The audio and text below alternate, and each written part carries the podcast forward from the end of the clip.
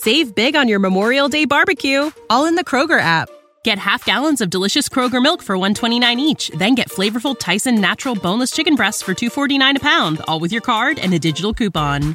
Shop these deals at your local Kroger, less than 5 miles away. Or tap the screen now to download the Kroger app to save big today. Kroger, fresh for everyone. Prices and product availability subject to change. Restrictions apply. See site for details. The Coaches Network, bringing the game together. Tremendous exercise for coaches anywhere is to really be clear on their values and beliefs, their own personal values and beliefs. Hey guys, you're now listening to the Coaches Network Podcast, a podcast aimed at anyone who's passionate about athlete, talent and personal development. My name's Coach Yas and I'm a UEFA A-licensed football coach, coach developer and content creator. I'll be sitting down with a range of guests to discuss their journeys, their life lessons and how you can make an impact. Enjoy. Welcome back guys to another episode of the Coaches Network. My name is Coach Yas and today I'm joined by my co-host Ben. Ben, if you just let the listeners know a bit about yourself if they don't already know. Yeah, hi guys. UEFA Masters in Sports Coaching and currently coaching in the Capto Academy. Brilliant. And today we're joined by a very special guest, Simon Jones. Simon is the head or coach developer at Chelsea Football Club. Simon, if you just want to just let listeners a bit about yourself, you know, we'll get straight into it in terms of where you started your journey from. Obviously, not a traditional football background. Coming from a tennis background, do you mind just talking a bit about how you got into the coaching world and then how you eventually transitioned into the football side of things? Sure, lads. Firstly, thanks for having me on your podcast and, looking forward to it. I started my coaching journey. I was a full-time professional tennis player. My level was I played at Wimbledon qualifying. So I was okay. You know, in football terms, it was probably Division 2 non-league level. So I was doing well, but not really, you know, heading for the big lights as a player. And I started to do a little bit of coaching when I was playing, just to sort of finance my my playing. But actually, I found I really enjoyed it. And I then spent several years in my early 20s doing something that didn't exist much in tennis at the time, which was a sort of a player coach. So I would play a little bit and coach a little bit, and actually found that I really, really enjoyed coaching and teaching people. And of course, with the medium of tennis and the high level that I got to, it enabled me to get a good little coaching business sorted out. So, I worked as a private coach for 10 years, and then I worked for the federation, the Lawn Tennis Association.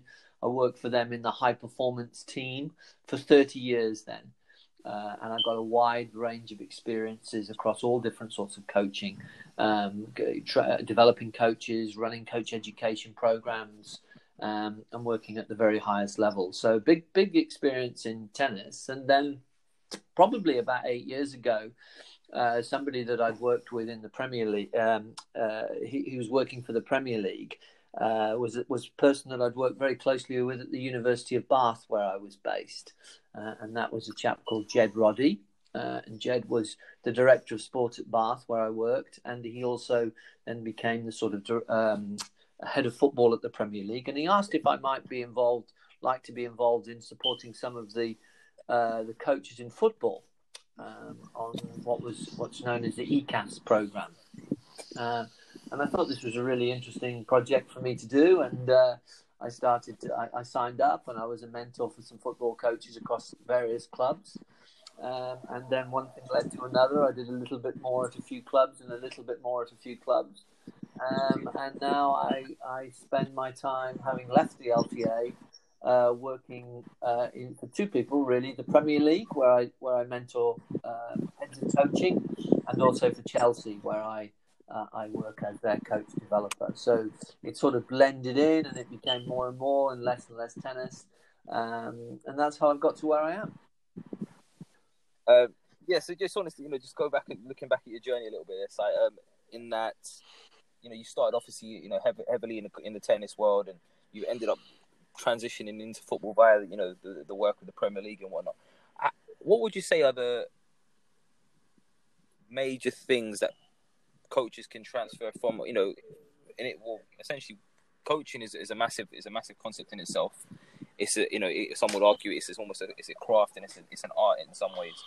But coaching tennis is very different to coaching football. What would you say are, you know, some of the key things that you've brought with you in terms of skill set that have allowed you to kind of take that journey into football coaching and I guess be approached to even be part of the ECAS program as well? Yes, well, it's a good question, but and as I got involved in football, what I discovered was that football and tennis are actually very similar sports in many ways.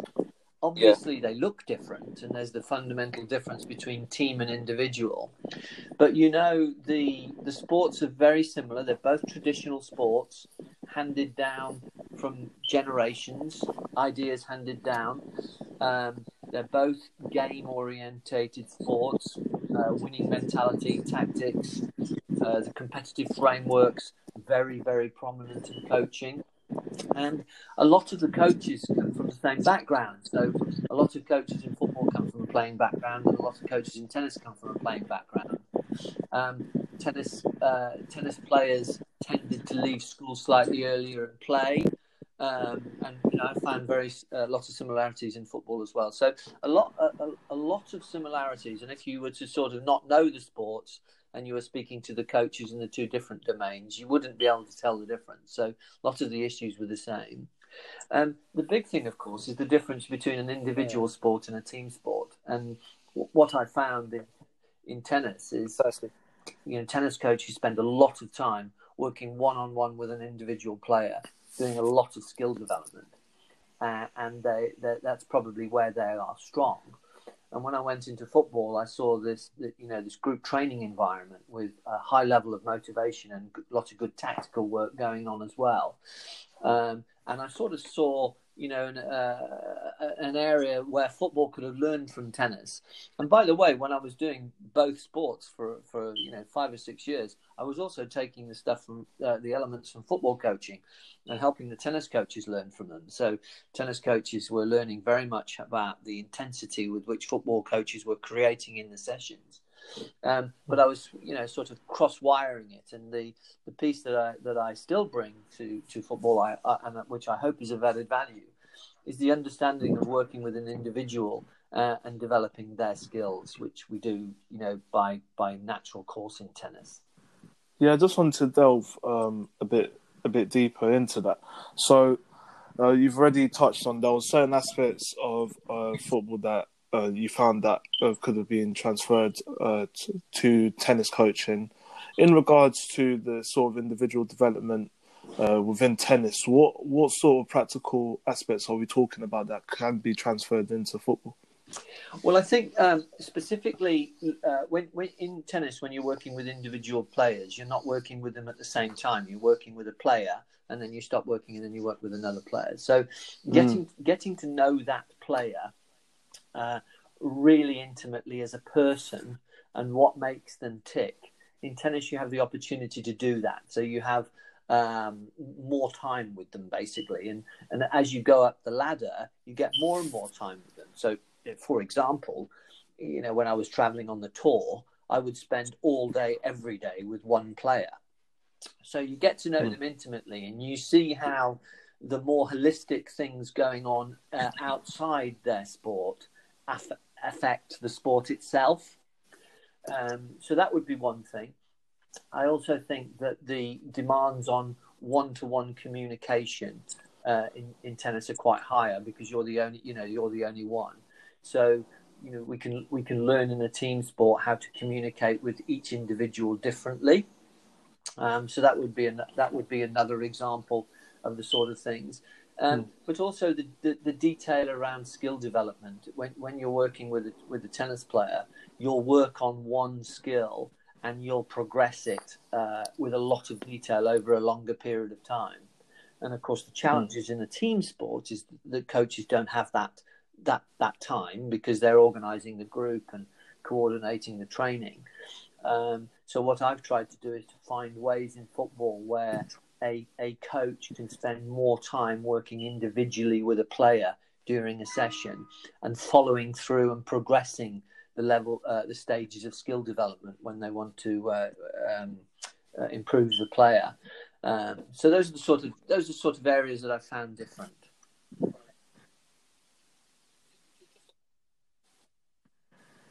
Just on that, coming back to the first point you made about, really developing an intimate connection with the player and obviously being around. I mean, the reality is it's not going to be as practical as that when you're working in football, is it? I mean, and I think what we are starting to see, obviously, with certain clubs and certain a bit more tailored around certain people. And I think the closest thing to what you've described there is almost that goalkeepers union with the goalkeeper coaches and the goalkeepers in that respect, where they do spend a lot of time together. So really, would you say coaches who are maybe not in a position right now where relationships, but hoping to build a relationship, but they're not in a position when I say that because they're actually working in larger groups. How would you advise coaches to go about developing those deeper connections with those players, given those Yeah, absolutely. And if I can, just pick up on a couple of things that you said there. One thing I noticed that the goalkeeping coaches work closer. That they're much closer to the way tennis coaches would work. Actually, I've noticed that a lot. But not only in the progression of skill development, but the relationships that they have with the player in between sessions as well. It's an absolute great spot from you there. I think just to touch on the period, we're in this lockdown period now and just coming out of it. One of the things that we found in the people that I work with is during lockdown, the coaches have got to know the players a lot better. They've got to know their family circumstances a lot better. They've got to know where they live, their interests.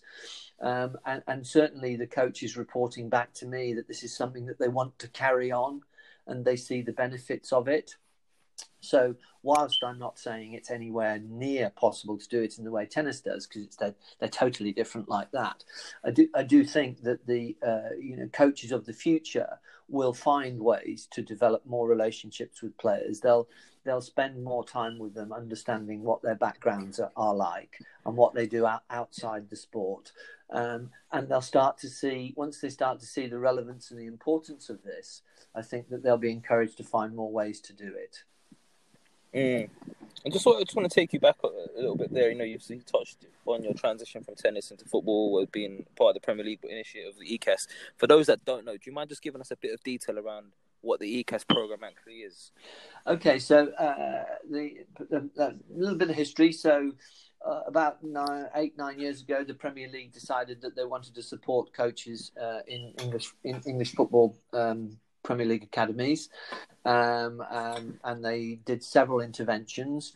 One most listeners to this call will know what the EPPP is, which is an audit standard raising programme implemented by the Premier League to go in line with the funding. But another element was the Elite Coach Apprenticeship Scheme, ECAS. I can remember at the start, each Premier League academy had to nominate a coach to go on the ECAS programme, and it was a 2-year programme where they were residential workshops, but looking at things beyond the tactical elements of their education, more developing their leadership skills, their communication skills, perhaps some critical thinking skills, to give them a wider skill set to be better coaches. And part of the ECAS program was, as I say, they did residentials. I think 6 residentials over 2 years, but they also had what was known as a coaching cell, where in their coaching cell they had a master football coach from the club. They had a life skills mentor, which very often was a sports psychologist. And then they had a coaching mentor, somebody from another sport with a lot of experience at a high level of coaching. And that was where I fitted into the picture as the coaching mentor on the coaching cells. And that's how I first got involved in it. So the ECAS programme, 2 years, residentials, mentoring programme. And then they finally graduated out of the programme at the end of it. Right, so you mentioned a very interesting point there about the coaching side. It's for the listeners. Would you mind just going into a bit of detail about what that is, and then maybe providing some advice, guidance on what you think maybe coaches who are not in those environments where they've got access to a coaching, so to speak, could go about developing a similar sort of concept of networking with a group of coaches, or where they could find potential I guess, adding the support and forming that coaching job. Yeah, absolutely. I mean, I like the coaching cell so much that you know, now I've left tennis, I'm sort of working privately with the different clubs. As I said, I like the coaching cell so much that I've taken the methodology with me wherever I go. I think it's a fantastic concept. And basically what you've got is a situation where, and I've been, this is one of the things I've been really impressed in football with, is the ability of the willingness of coaches to want to learn. Mm. Compared to some other sports that I've worked with, football coaches really have a great thirst for learning. So the coaching cell works very well in football. And what you've got is you've got people coming with different disciplines. So as I mentioned earlier, maybe a sports psychologist, maybe a lead phase coach, maybe a coach developer, but it can be other people as well. It could be actually, for example, it might even be a trusted parent of the players that can give a different perspective. But a group of people that are there solely to support the coach that's in the middle of the cell and to help that coach critically think about his coaching and come up with ideas where they may develop further. And it's not an easy thing to do on your own, to actually just come up with those things on your own. But once you've got a group of people around you that are committed to help you, then the conversations flow and lots of good learnings can come out of it. A large part for me about coaches, developing coaches, is to support them with their critical thinking. Mm. And to really, really get them to park. And I'm not going to say park egos here, because that's the wrong. That's not what I mean. But park their own insecurities, park their own biases, park their own thoughts, and try to open their mind up to other people's perspectives on things, and to critique them and to think about them. And, you know, why is that person saying that? If I tried that, would it be any difference? What other things could I have tried? And once you get the coach to start to think like that, the opportunity for learning is immense. But it's not an easy thing to do on your own. You need trusted people. You need trusted people around you, and that's why I like the coaching cell concept a lot. And you talk a bit about parking egos, parking issues. What do you feel are some practical steps that maybe some coaches could, I guess, to put themselves in that mindset? Because I think naturally within coaching, specifically, more particularly in football, I'm not too sure whether, and I would like to believe that it probably is the same in other industries as well. There is an ego element attached to coaches. I think we all like to feel that we know what we're doing, we know what we're talking about. Some of us welcome criticism with open arms and constructive criticism in that respect. But some people are very stubborn and, I guess, very ignorant to anything else outside of their own thoughts. So what would you say is the practical steps that coaches could take to kind of overcome that and be able to park those insecurities with it? Yeah, I mean, you're exactly right, and it's it's not a simple thing that we're talking about here. It's quite a complex thing, and that's why I was sort of hesitant on the word ego. I don't want to make the word ego sound like a negative thing. We all have to have egos, because that's our self-confidence and that's our belief in what we think. What I would encourage coaches to do, though, is to be really, really clear on their own beliefs and what they believe in, and really clear on them. Write them down, constantly reflect on them and refer back to them. But then when you're safe and secure on that, then go and challenge them. Ask people to challenge them in the knowledge that you're safe and secure on them. So the best critical thinking coaches that I work with, they're always asking questions. They're always asking for feedback, but they're always very, very sort of strong on their own beliefs. So they're not railroaded by feedback. Sometimes you get some feedback and it completely changes one's ideas, and it loses your confidence in what you're doing and second guesses you and makes you confused. But the best coaches that I've worked with, the more critical thinkers, are the ones that are very clear on what they believe in, And then once they have that confidence, then they open their mind up to others. And, you know, I was like many others and guys that will be listening to this during the lockdown period, I've increased the amount of time I've listened to podcasts and to webinars and, you know, following many different people in sport and business. And one of the things I personally noticed is that I park my judgment of people's ideas less now, having listened to a more diverse group of people who sometimes I might have thought, well, what does anybody from the retail industry gonna, you know, how can I learn anything from the retail industry? Or I don't like his accent, or so, you know, something like that. I've noticed in myself over the lockdown period that I've actually parked those judgments even more than I had done in the past, and that's really, really, really helped me, because it's opened my mind up. Yeah, just in regards to the critical thinking aspect of it, like how important do you feel, like the coach developing the reflection skills play in that? Because it feels it's kind of like a informal sort of practice that I perceive as in football coaching that is not encouraged enough in terms of like post-session reflections and the method of how to do it. Yeah, you're so right, Ben. And what I mean, reflection skills are so critical to one's development. But what I've discovered and what I'm thinking is you can't just say reflect, because it's a skill in itself. So by developing one's critical thinking skills, you know, asking questions, parking biases, etc., what that enables you to do then is to reflect better.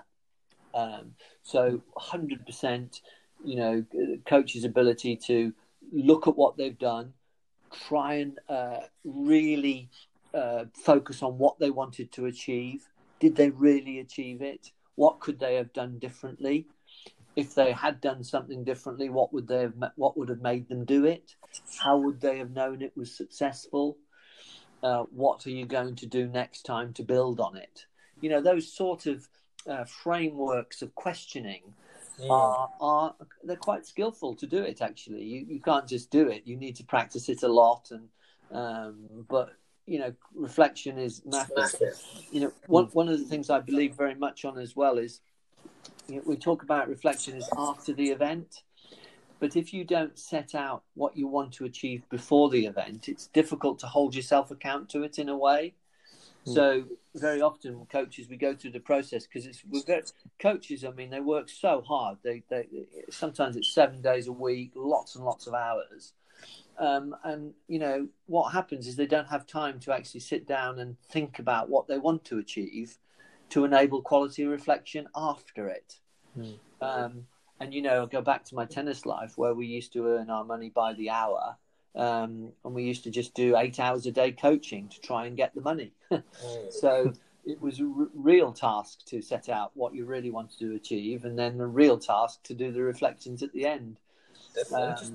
But just on that, then, so you touched on something earlier about coaches in football in particular, from your observation, your experience, having that you know, almost a heightened thirst for learning. Why do you think that is?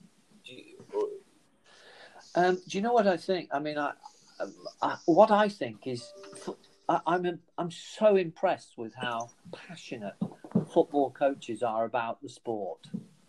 It's amazed me how much they know about the sport and how passionate they are about every element of it and all the players and the tactics and the techniques. I have to say, I mean, I feel I'm becoming one of them as well, by the way. You know, it's a deep passion about the sport. So I think the curiosity to know more is actually embedded. And probably in football, you don't realise it because it's just the culture. But stepping from the outside, I've noticed that a lot. And also I think that another element that's on a slightly different purpose is that it's quite competitive, football coaching. You know, it's hard to, there's a lot of coaches out there. I mean, there's a lot of jobs and lots of activity, but there's a lot of coaches. And I think coaches know that to learn and to get better, you know, there's a lovely way of looking at it is the gap between where you are now and where you want to be is normally learning and education. That's how you fill that gap. And I sense that coaches in football get that. So that's what, you know, that's why I get the feel that they're very hungry for their own learning. And it's more about helping them do that as opposed to trying to persuade them to do it. It's helping them do that and understand ways in which they can do it. Like the conversation I just had with Ben on reflection. Definitely. And just, you know, going more into your role, I mean, we've had conversations in the past and, you know, your role is, you know, coach developer, but I think in conversation with the past, you've actually referred to yourself as more of a talent developer. Just talk a bit about that and, you know, what your thought process is and your perspective is on that aspect of things. Yeah, I think, I mean, I would refer to myself as a talent developer, but I would also refer to coaches in Cat 1, Cat 2, Cat 3 academies as talent developers. And the reason for this is that, you know, I know at the start, so if I can backtrack a little bit. So at the start, I know you were talking to me about bridging the gap between you know, high performance coaching and more developmental coaching. When I was a tennis coach in a club, you coach all comers. So I was literally working with 4 housewives. And then the next hour, I'd be working with a top 100 player. So that's back in the day. That's how you worked. So you saw the big difference between coaching developmental people and actually high performers. You could see the difference. You could also see where there were similarities. By the way, there was a lot of similarities, but the big difference is that when you're in a high performance environment as a coach, you are coaching players that have a future in the sport. In theory, they have a future, and you have a responsibility to them to make their future in the sport the best it possibly can be. So you don't have a responsibility to teach them the sport. You have a responsibility to further their future. So when I talk about talent development, you know, football coaching in an academy environment, for example, is just the medium by which you develop that talent. And if you were to, you know, and make a silly comparison here, but if you could improve somebody's prospects by getting them to spin plates, then you get them to spin plates. You do whatever it takes to develop that talent, and you look at them on a highly individual basis. Some players like to play more than others. Some players respond to a more robust type of communication than others. Some players read the game differently to others. And looking at talent on an individual basis and looking at it holistically is what I would call talent development, as opposed to just pure coaching. There's a lot more than you know, the lovely expression that we have, the X and the O's. There's a lot more than that. To developing talent, and we've touched on it in this conversation. Actually, you know, the way you get to know players more and look at them on an individual basis. But it's, you know, talent is also potential, being the ability to spot potential versus current performance. It's to see something in a player, to be able to manipulate their program a little bit to get the best out of them, to challenge them to the edge of their competency, which sometimes can be uncomfortable, but it needs to be done. And other times it shouldn't be done. And all of that I put in the category of talent development as opposed to coaching. I hope that makes sense. I mean, yeah, definitely. Perhaps it's a bit abstract in my mind, but it's different, you know? Yeah, no, that was well explained. I just wanted to ask a question in regards to developing coaches. So like there's this like buzzword that has been going around this past couple years now amongst football coaches in terms of philosophy, and a lot of the time sometimes people kind of mix up like playing philosophies and coaching philosophies. In regards to like coaches that may, as an individual, have you know, like slightly different philosophies than what the club had, like as like administered. What sort of advice would you have for them in terms of developing themselves in a place where it's not like completely aligned with them? And I think that's like a reality that, you know, a lot of coaches will face. You're never going to be in a club that is absolutely going to be in line with everything that you think. So, like, unless you're the chairman. Yeah, unless you're the chairman.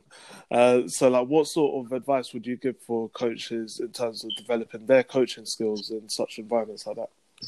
Yeah, what a cracking question that is.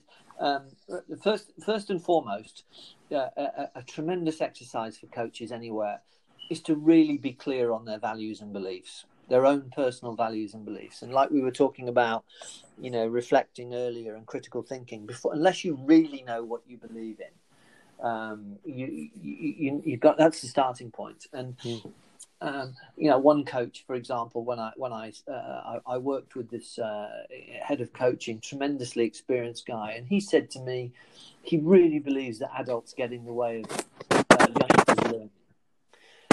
And you know, it's a clear belief with him, and his whole practice and the way he worked demonstrated that. And because he had the clarity of that belief, it enabled him to operate in a way where he was really effective. So I think it's important to think about very clearly what your beliefs and your values are. Now, that doesn't mean that when you then go into a club environment and they have different beliefs and values, that doesn't mean that you're like a rebel. Because in any environment, you're talking about football coaching here, but in any environment, when you work for a business, when you work, you know, elsewhere, you have to work within that environment and the rules, the regulations, the processes, the values and the beliefs of the organization. That's what you're signing up to, and you have to do it. And if it's a real compromise to your own values and beliefs, then you make the choice to leave that environment. But I don't think it's ever as extreme as that. What I like the idea of, and certainly in the environments that at the time I have the privilege to work in, is we don't believe in strict, you have to do this, you have to do that, you have to do the other. We believe in some real strong values and principles, but we also believe that coaches aren't robots, and that great coaching enables the coach to express himself and to be innovative and creative. And that's where great learning for players comes from. So I'm not a great fan of curriculums that say on a Monday you do this, on a Tuesday you do this, on a Wednesday you do this.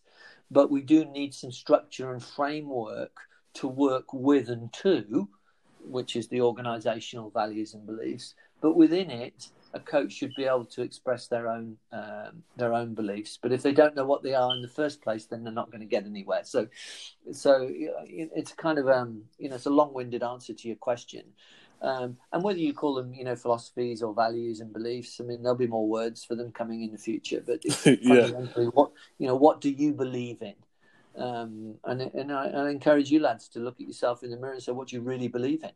You know, what do you really believe in? When I was a younger coach, somebody asked me that question, and I came up with it after a while, and it stayed with me forever. And you know, I know exactly what I believe in, what my philosophy or beliefs might be. Yeah, and I guess that, yeah. Go on, yes. Okay. You know, I just think just on that, I think what is very interesting in contrast is, you can have your beliefs and, you know, like as you said, your beliefs are stuck with you, but there's nothing wrong with actually over time changing those beliefs because of certain things that you've had exposure to, is it? Oh, of course. For a lot of coaches, I think, go find it a bit difficult. Say, no, this is what I believe in, and stay very headstrong on that. Yeah, of course. Of course. But I think the appreciation that there is no one way to do this. If a coach in any sport, in any environment, feels that there's only one way to do this, then I think they probably have the doors shut on something there. Because even if they are tremendously successful, then the next generation of players are different kids. So I don't think there is one way to do it. And as you say, it should change over time, because Generation Z are different to Generation Y, different to Generation X. We know that, the economical society, all of those things are changing drastically in front of our noses. And, COVID is going to create another one for us. So there's no one way to do it, but it all depends upon the context. But you have to know why. When you're doing something, you have to know why. I agree that it's like, it's sort of like an evolve or extinct sort of thing, because if you don't, then you will get left behind. Like especially in this game that we play, that constantly changes in the series of years. In regards to those, we've already discussed certain aspects that you help coaches with, and is key for coaches to develop. Well, what sort of things do you do, or how do you play a part in developing it when a coach is struggling with that particular aspect? So, like a coach that may, in the past, in their past experiences, are just literally followed whatever the above has said and taken it as gospel, and not really been reflecting and just gone through the motions. How do you challenge coaches like that? Well, again, it's sort of in danger of saying the same thing and repeating myself. But it's important for the coach to know their own beliefs and values. And if the coach is very comfortable with following, a direction from above, and they believe in it and they can develop it, then that's great. Not the fact that institutions have strong beliefs and values themselves is not an evil; it's a normal feature. When you need mealtime inspiration, it's worth shopping Kroger, where you'll find over 30,000 mouthwatering choices that excite your inner foodie. And no matter what tasty choice you make, you'll enjoy our everyday low prices, plus extra ways to save, like digital coupons worth over $600 each week. You can also save up to $1 off per gallon at the pump with fuel points. More savings and more inspiring flavors make shopping Kroger worth it every time. Kroger, fresh for everyone. Fuel restrictions apply.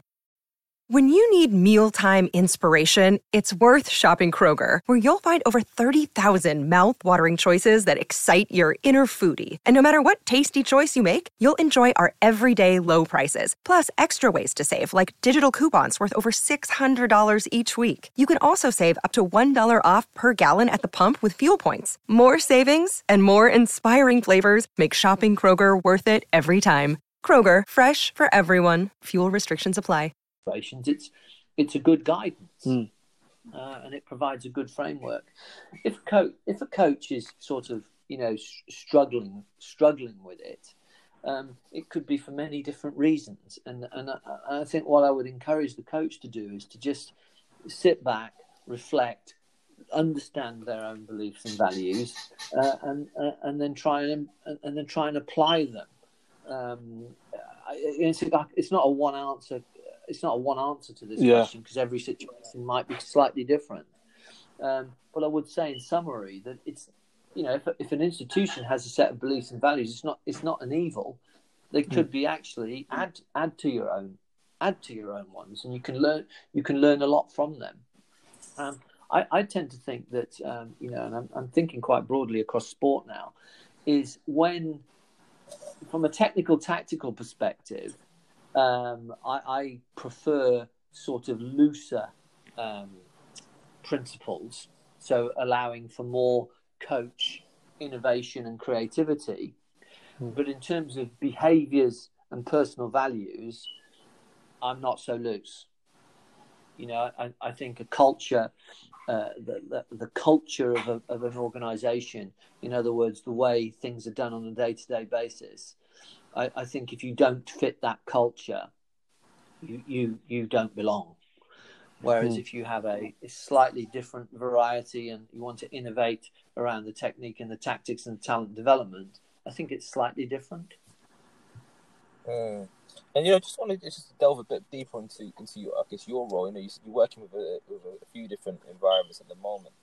Do you ever find it challenging in terms of you having your own personal philosophy and, I guess, some of the things that you've spoken about there and that maybe not being congruent with the, I guess, the environment that you've been placed in or that you're working with? Or do you actively seek environments? And I know you touched slightly on this earlier, but actively seek environments that will be, I guess, welcoming your thought process with open arms.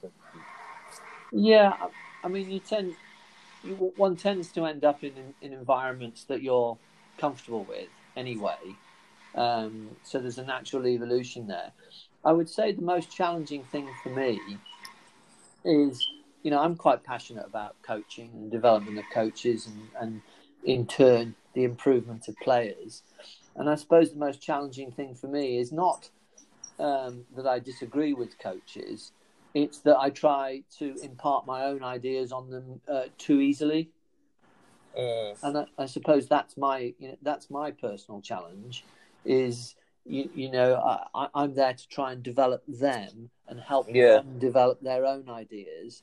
And if their own ideas are different to me, then that's fine. I don't have an issue with that. That's absolutely... If somebody's very strong on an idea that's exactly the opposite to mine and it works, then I'm absolutely delighted. My personal challenge is to not implement my own thinking upon them too early. Yeah. I think it's definitely something that I've probably... dealing with myself in terms of a similar challenge, you know, certainly in my role as a coach as well, working with different coaches, and you know, naturally, if people ask you for guidance, you kind of want to come out from your perspective. But I think it's very important, and I'm sure you'll agree that it's all well and good looking at it from your perspective, but they're the ones who have to carry it out. Absolutely, so it's about understanding what does the context look like for them, and what does that mean to them in that respect. Yeah, the worst thing that could happen for me is if a coach copied what I did because I told them it. That doesn't flatter me at all. It doesn't. That's to be the worst thing. I think I was totally ineffective if that happened.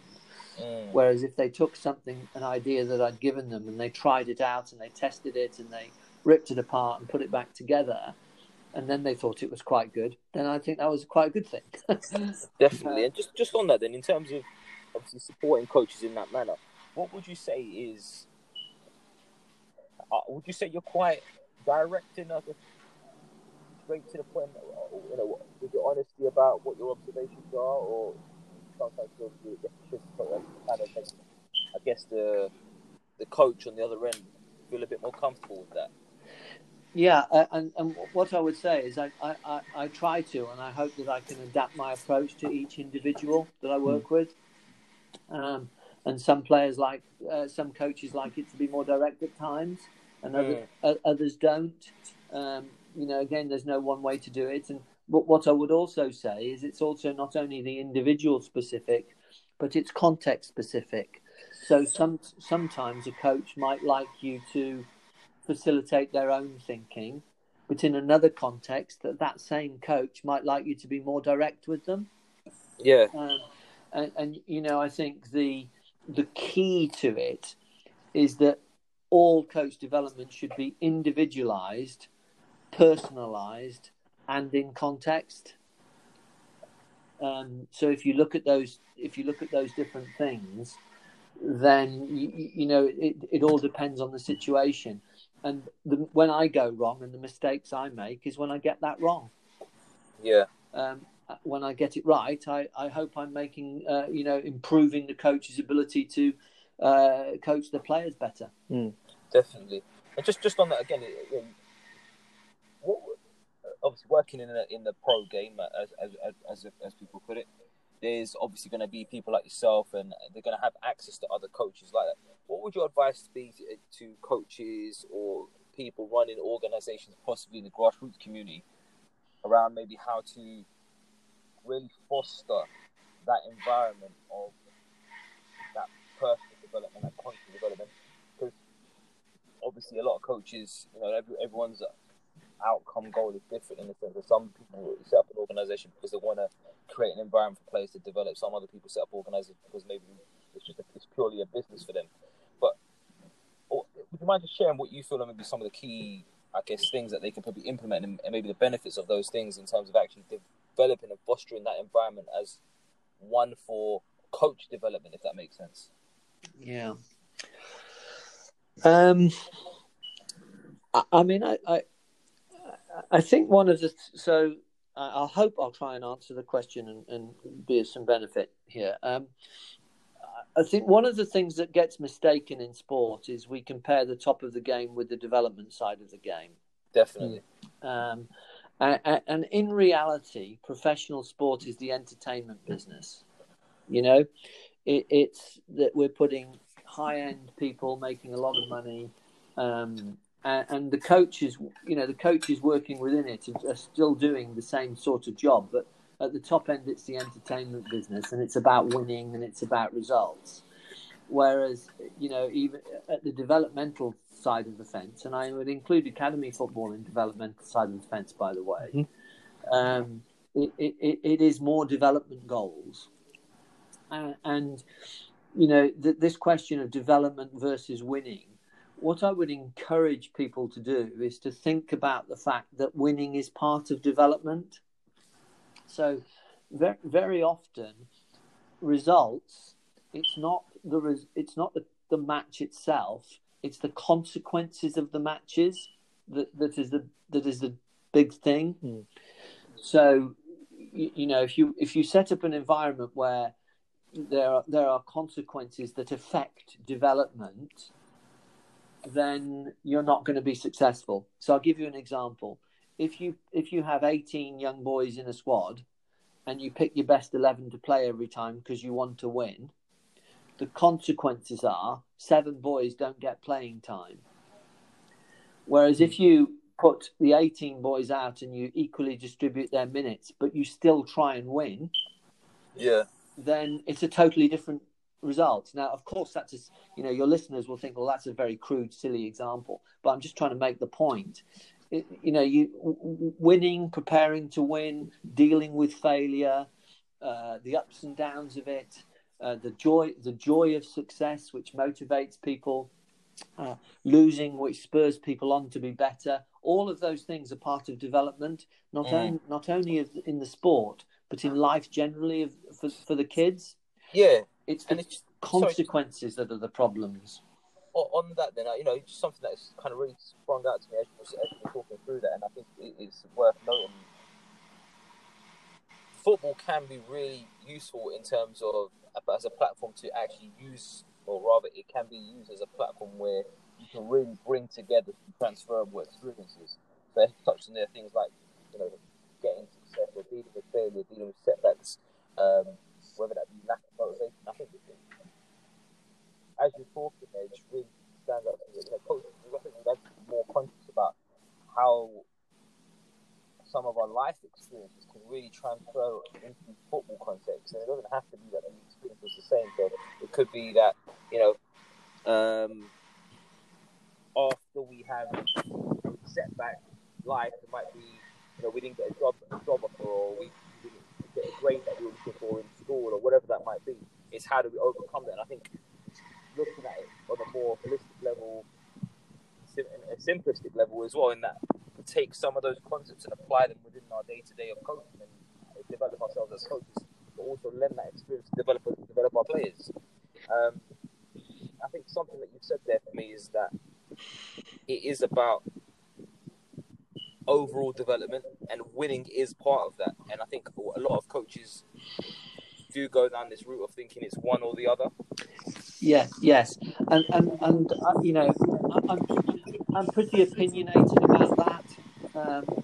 It's not one or the other. Yeah, I often use the expression, more in tennis actually, that losing is a really good thing. Losing gives you lots of lessons that you learn. Losing inspires you to be better and sets you goals. Winning is a really good thing. It teaches you to have humility in victory. So all of these things that competition brings are fantastic life lessons. And I would absolutely encourage coaches to look at their coaching from that perspective first, because you will get better sports people from it. Football, I mean, I've been completely blown away by the level of responsibility that football has in society. And I think it's, you know, before I came into it, I knew it was a big sport and had its tentacles in society a lot. But since I've been involved in it more, it is incredible the impact that football has on society and young boys. And I'm delighted to say young girls now, actually, starting to come into football. It's a tremendous sport for that. And I would encourage coaches to understand that winning and losing is part of development. It's the consequences of winning and losing you've got to look at, not the competition itself. Mm. And just in terms of like your previous and current roles, what are some of the things that you have learned about leading and managing others?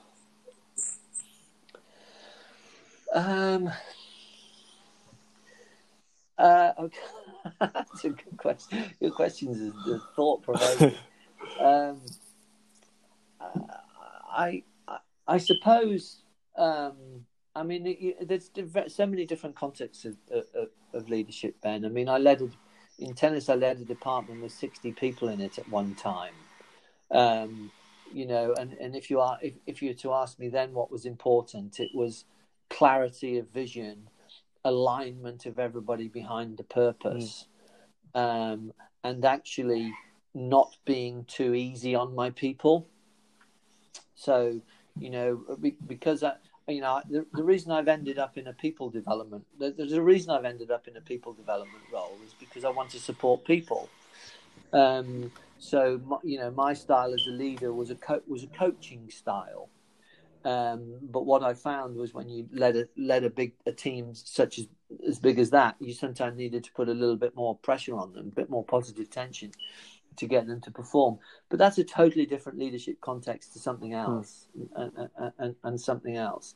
I think one of the things I reflected on, in my leadership journey, was I led best when I didn't wait for permission. So, okay. You know, if I had an idea and I wanted to go with it, I went with it. Whereas when I was in a different position and I was perhaps a little bit more hesitant and I was waiting for permission, then I wasn't as effective as a leader. So that's, one thing. Why did you find that to be quite effective for you? I just think that as a leader, if you're hesitant, your people don't have as much confidence in you. And as I said, I mean, I led big departments through lots of organisational change, which is very, very difficult. If people have been in it, many listening to this will have probably been in organisational change. It's quite difficult, and if the leader is hesitant, then it's not very helpful. Whereas if there's a real clear direction and confidence from the leader, then that helps leading people. Leadership's a long discussion. But I think those would be some of the things that spring to my mind. We'll save for part two. And in terms of your journey, you've obviously, like, in your current role, been quite like a big influence on some of the coaches within Chelsea's academy and in the Premier League ECAS program. But like, for you, who has been like a major influence in your journey, and like, what is the biggest lesson that you've learned from them? Well, I think a very influential person in my journey was my original coach. In fact, actually, my original coaches, they had a tremendous impact upon me. And I glimpsed to my right of my bookshelf to see a book on there that's probably almost 45 years old, that one of my coaches gave to me. I had two key coaches in my teens. They were both very, very different. and the way in which they coached me shaped the way I thought for the rest of my life.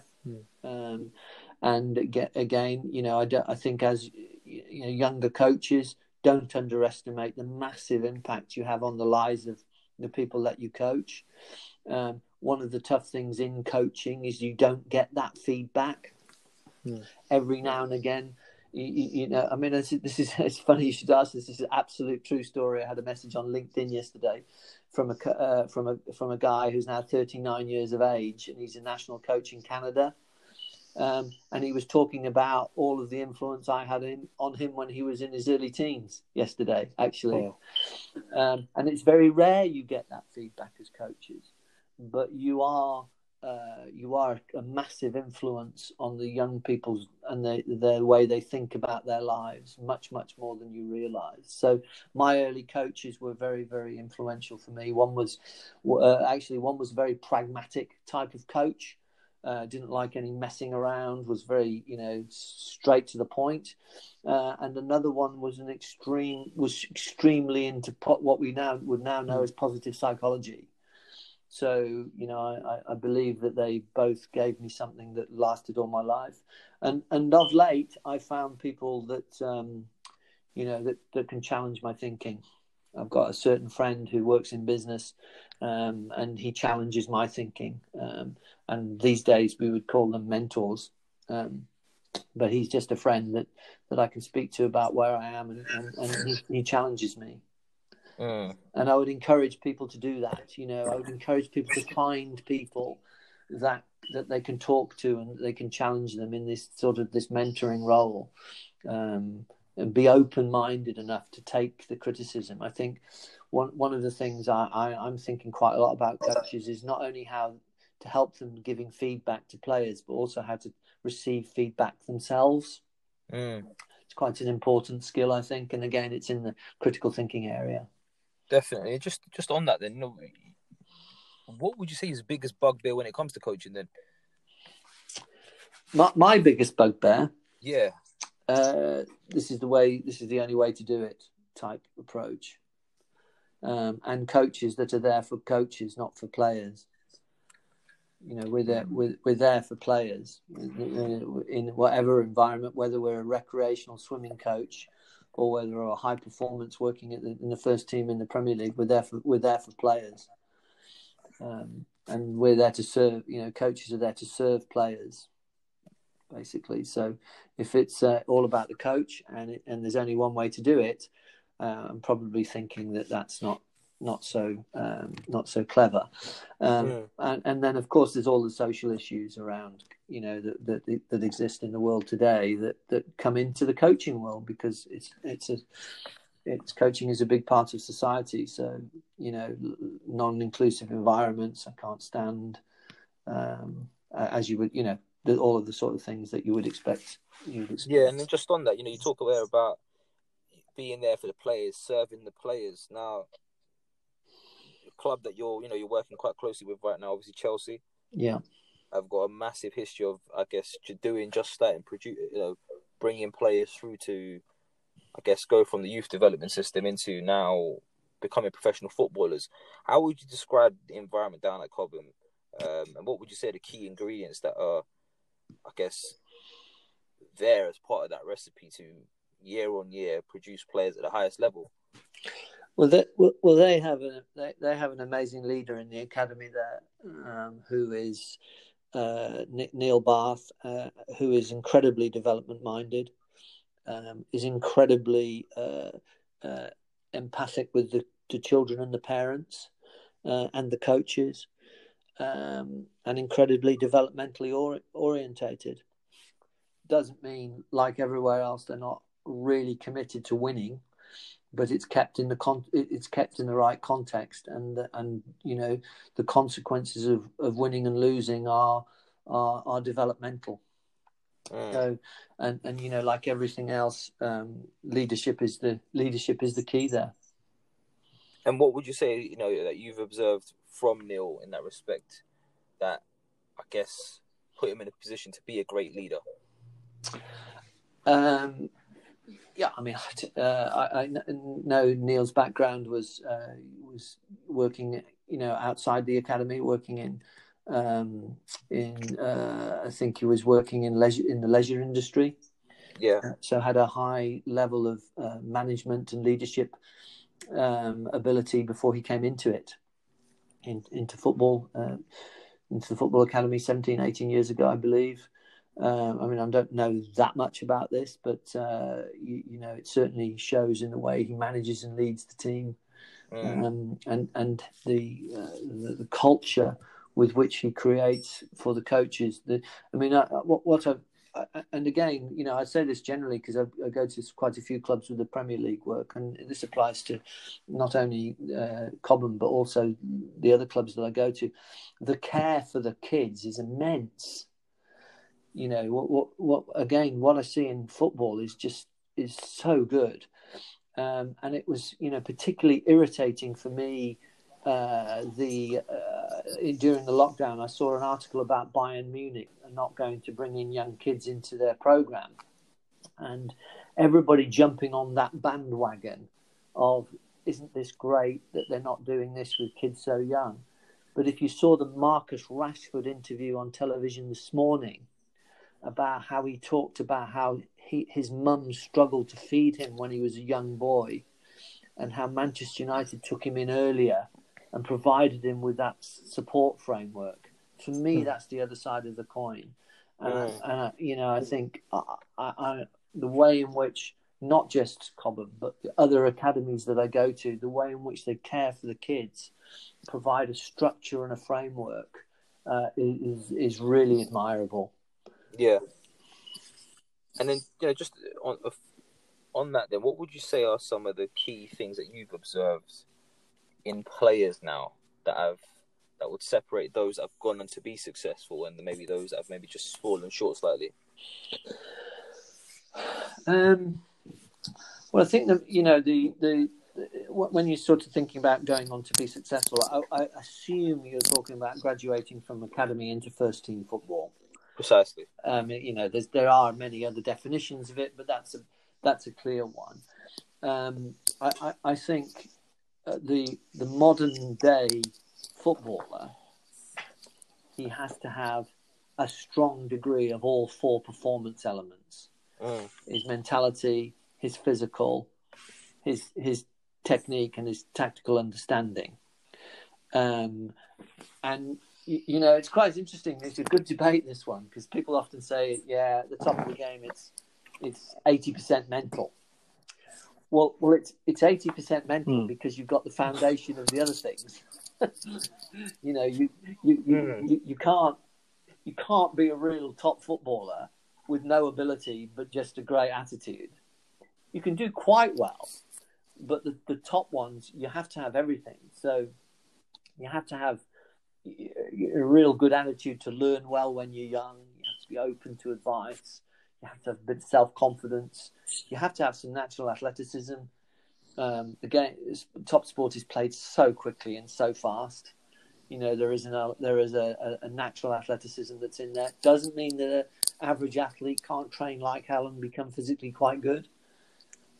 But it's a real combination of everything. And I suppose the best answer is if you have a big chunk missing, you're not going to get through. Mm-hmm.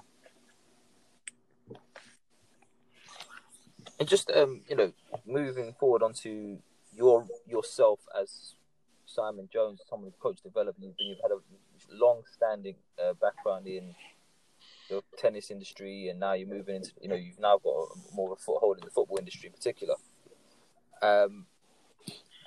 What would you say is the thing that's, I guess, kept you motivated and, I guess, inspired to always be at your best? And, you know, what would you say those motivating factors are? And, any tangible things that maybe some of the coaches or listeners can take away and maybe try and apply within their own context? And I think I've got an idea that you may say something along the lines of, you know, it's about being passionate and finding out the reason why you're going to do what you're doing and really having a real affinity to that. But it would just be interesting to hear your thoughts on that anyway. Yeah, I mean, you kind of got the answer, really. I mean, I think there's an expression, you know, instead of finding something to do that you're passionate about, be passionate about what you do. Yeah. You know, and, you know, I'm a believer in, you know, when I work with players, I tell them this, it's really a matter of choice. It's a decision. You know, you can make a decision to be passionate about something, actually. And I'm very passionate about trying to help coaches coach better. Yeah. Basically, I've lived it all my life, and I'm very passionate about it. And is it easy? No, it's not easy. It's frustrating at times. Everything's frustrating. And frustrating because sometimes I don't hit the mark. Sometimes I don't get it right. I don't help the individual the way I wanted to. Thought I was doing it right and didn't. But, you know, I'm really passionate about trying to see others be successful, actually. You know, in tennis, I had some good. I've got some medals and some things, which I'm quite proud of, and they sit in my toilet. I doubt it. But I'm quite happy. You know, I'm quite passionate about seeing the coaches that I work with be successful. Definitely, I think that's it. I think fundamentally, I think it is about being passionate about whatever you do, and I think. What I hope really get listeners to understand through the course of these podcasts and these episodes that we're putting out is that there is many ways in which you can have a career within the football industry. And I think a lot of people are very narrow focused down the idea of, okay, I want to be a coach, I want to be a coach, I want to be a coach. But over time, hopefully, they'll start to see with insights from different people that we're going to get on, including yourself and other people like you, that there's actually different pathways within the game. And just having a bit more of an open mind and actually, you know, you never know. You might have a passion in another industry that can be transferable in the football industry. Yeah, you know, like similar to yourself, I feel where I started my journey was a lot more focused around actually I want to become a football coach. I want to do this. I want to do that. I think I've now shifted. Actually, I just want to help people get better. Yeah, and I think it's understanding. You know, coming back to right at the top of this discussion when you talked about asking those questions, the where, the questions, the what questions, the why questions, and really trying to get a deeper understanding of, and clarity around what's actually happening here as a process. I think it's fundamental to that. Yeah, yeah, most definitely. You know, you're to have to live your life with passion is one of the best things that you can do. Yeah, you know, I've said it before in this conversation. You're very lucky in football. It's a tremendous thing to be involved in, and especially in, you know, this country where there's lots of resources with lots of clubs and, you know, big organisations that help. I would encourage coaches to see the positive side of that, and you know, and develop and also see the idea that they're. You know, you're as a coach, you're first and foremost an inspirational leader of young people. You know, which is in the talent development world, not so much a coach. You know, not so much a football coach. You're an inspirational leader of young people, and you guys, everybody listening on this call, can do amazing things for kids out there. They won't see it, they won't often see it, but they can have a tremendous influence on young people's lives. And I think ultimately those young people, you know, when they do grow up, they will remember those things. They will. And just sometimes they'll write a letter. You know, just very rarely they'll look up their old coach and they'll drop them a note. And that's just amazingly rewarding. But very often, but most of the times not. But they will remember their coaches. Yeah, just as we're, definitely, you know, winding down this, as like, we like to keep it real on this podcast. So like you've spoken about a lot of the benefits that you do bring to coaching, but I'm sure you've seen some stuff that you are not best appeased by.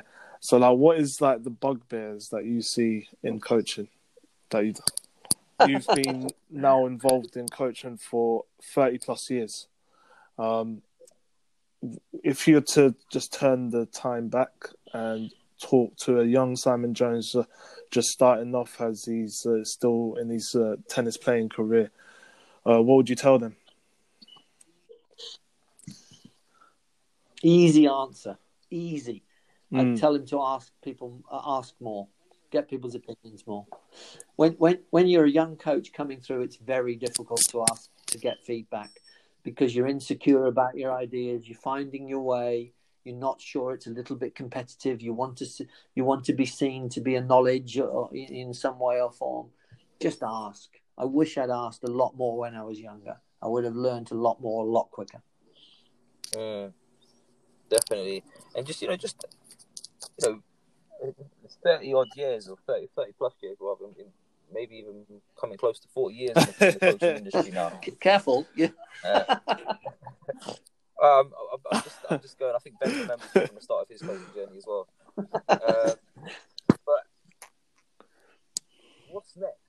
What is next for Simon Jones? You know, you've gone from working in tennis, having a bit of a career as a player, moving into coaching, and then now, you know, transitioning over the years now into football, and you've got a bit of a foothold in the football industry and working alongside doing work for the Premier League. What's next for you? Well, I'm particularly keen to do what I'm doing better, okay, and to improve. I'm not coming into this thing thinking of all of these years I've cracked it. So I'm doing quite a lot of research and study myself on seeing what best practice is and getting feedback and trying to find ways in which I can do this better. Yeah. One of the ways in which I'm doing that, and we'll do a little bit more, is to try and venture into areas outside my comfort zone, which will be really outside of the sporting environment.